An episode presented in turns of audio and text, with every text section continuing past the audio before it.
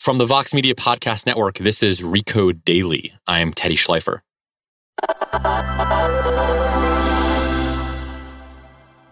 Nextdoor has a COVID 19 problem. The platform, which is sort of a Facebook for your neighborhood, was once used for things like asking neighbors for a stick of butter, looking for strollers to take your pet on a walk, or passive aggressive complaints about proper street parking. That was Nextdoor. Now, Nextdoor is overrun with misinformation and false theories about COVID and the vaccine rollout. Joining me is Recode's Rebecca Heilweil. Hey, Rebecca. Hey. So, did I characterize that correctly? Tell me what a typical day on Nextdoor looked like, at least before the pandemic.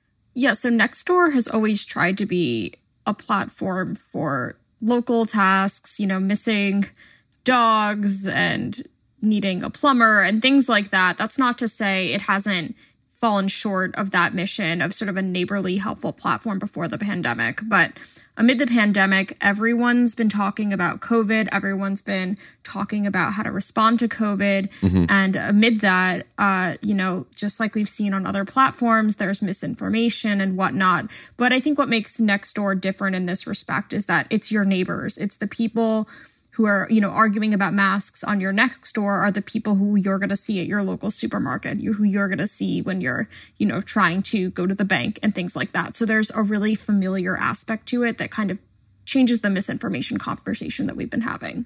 Are there new people coming on Nextdoor that are sort of spreading this misinformation or is it the same people who are asking for the stick of butter who are now arguing about the vaccine? Like tell me about activity on the platform and user data I'm sure it's a mix of both. You know, Nextdoor has said it's seen a dramatic increase in the daily activity of users. So it could be new users.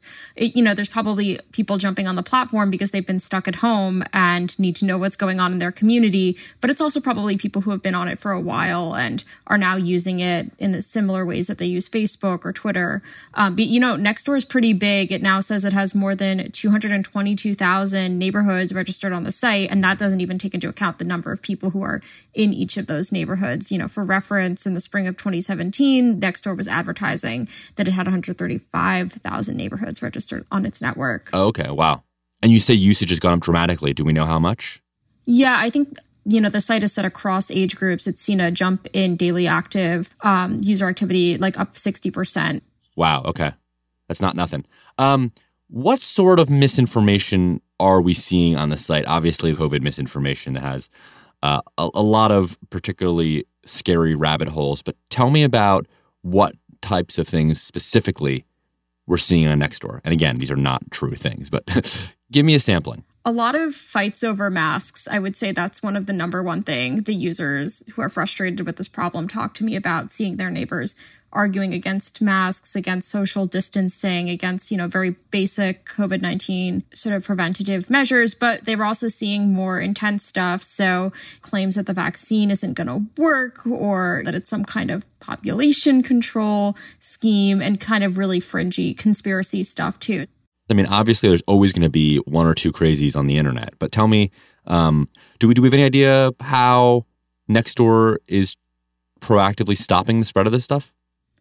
So Nextdoor's, you know, like a lot of other social media platforms, says it uses a combination of users reporting misinformation to its content moderation system and also technology to kind of find it. Um, you know, we don't have a great sense of how big the problem is. I think part of it is that, you know, everyone is talking about coronavirus and obviously not all of that is going to be misinformation and probably not even half of it is going to be misinformation. But I think, you know, what users have told me is that the problem is is that there are people who are in their neighborhoods who don't even necessarily represent a majority of the people in their communities but who are very very active in overrunning their platform so people could be having a very reasonable discussion and then it you know becomes a terrible experience because people come in and push this kind of content and it just makes nextdoor very hard to use as the you know local social platform it was designed to be.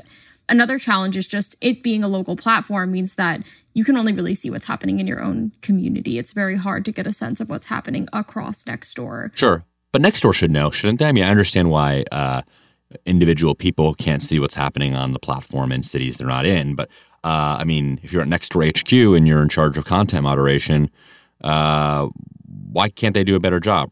Right. So one of the challenges here is that a platform like Facebook, right, is trying to moderate for dangerous content, moderate against misinformation and things that are really, really bad. Sure. But Nextdoor has said it's going to do something more complicated. It's trying to moderate for like neighborliness and niceness, which means neighborliness. Right. So one of the users I spoke to who is a physicist, very active in criticizing COVID misinformation and climate misinformation on Nextdoor has been repeatedly reprimanded by Nextdoor staff for publicly shaming other users. And of course, his position is, of course, we should shame the conspiracy theorists. And they're like, you're not being nice enough. You're violating our public shaming rules on the platform. So that's how this Nextdoor niceness can sort of complicate this content moderation policy. Right. So if I hear you correctly, they're being more aggressive than kind of bigger platforms that have more staff to deal with this full time.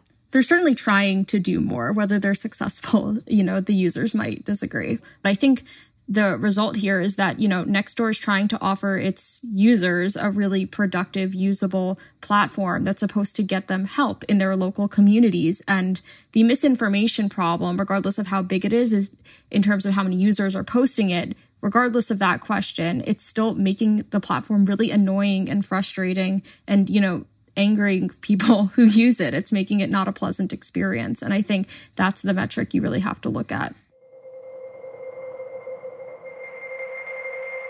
Recode's Rebecca Heilweil, thanks so much for joining us. Thanks for having me.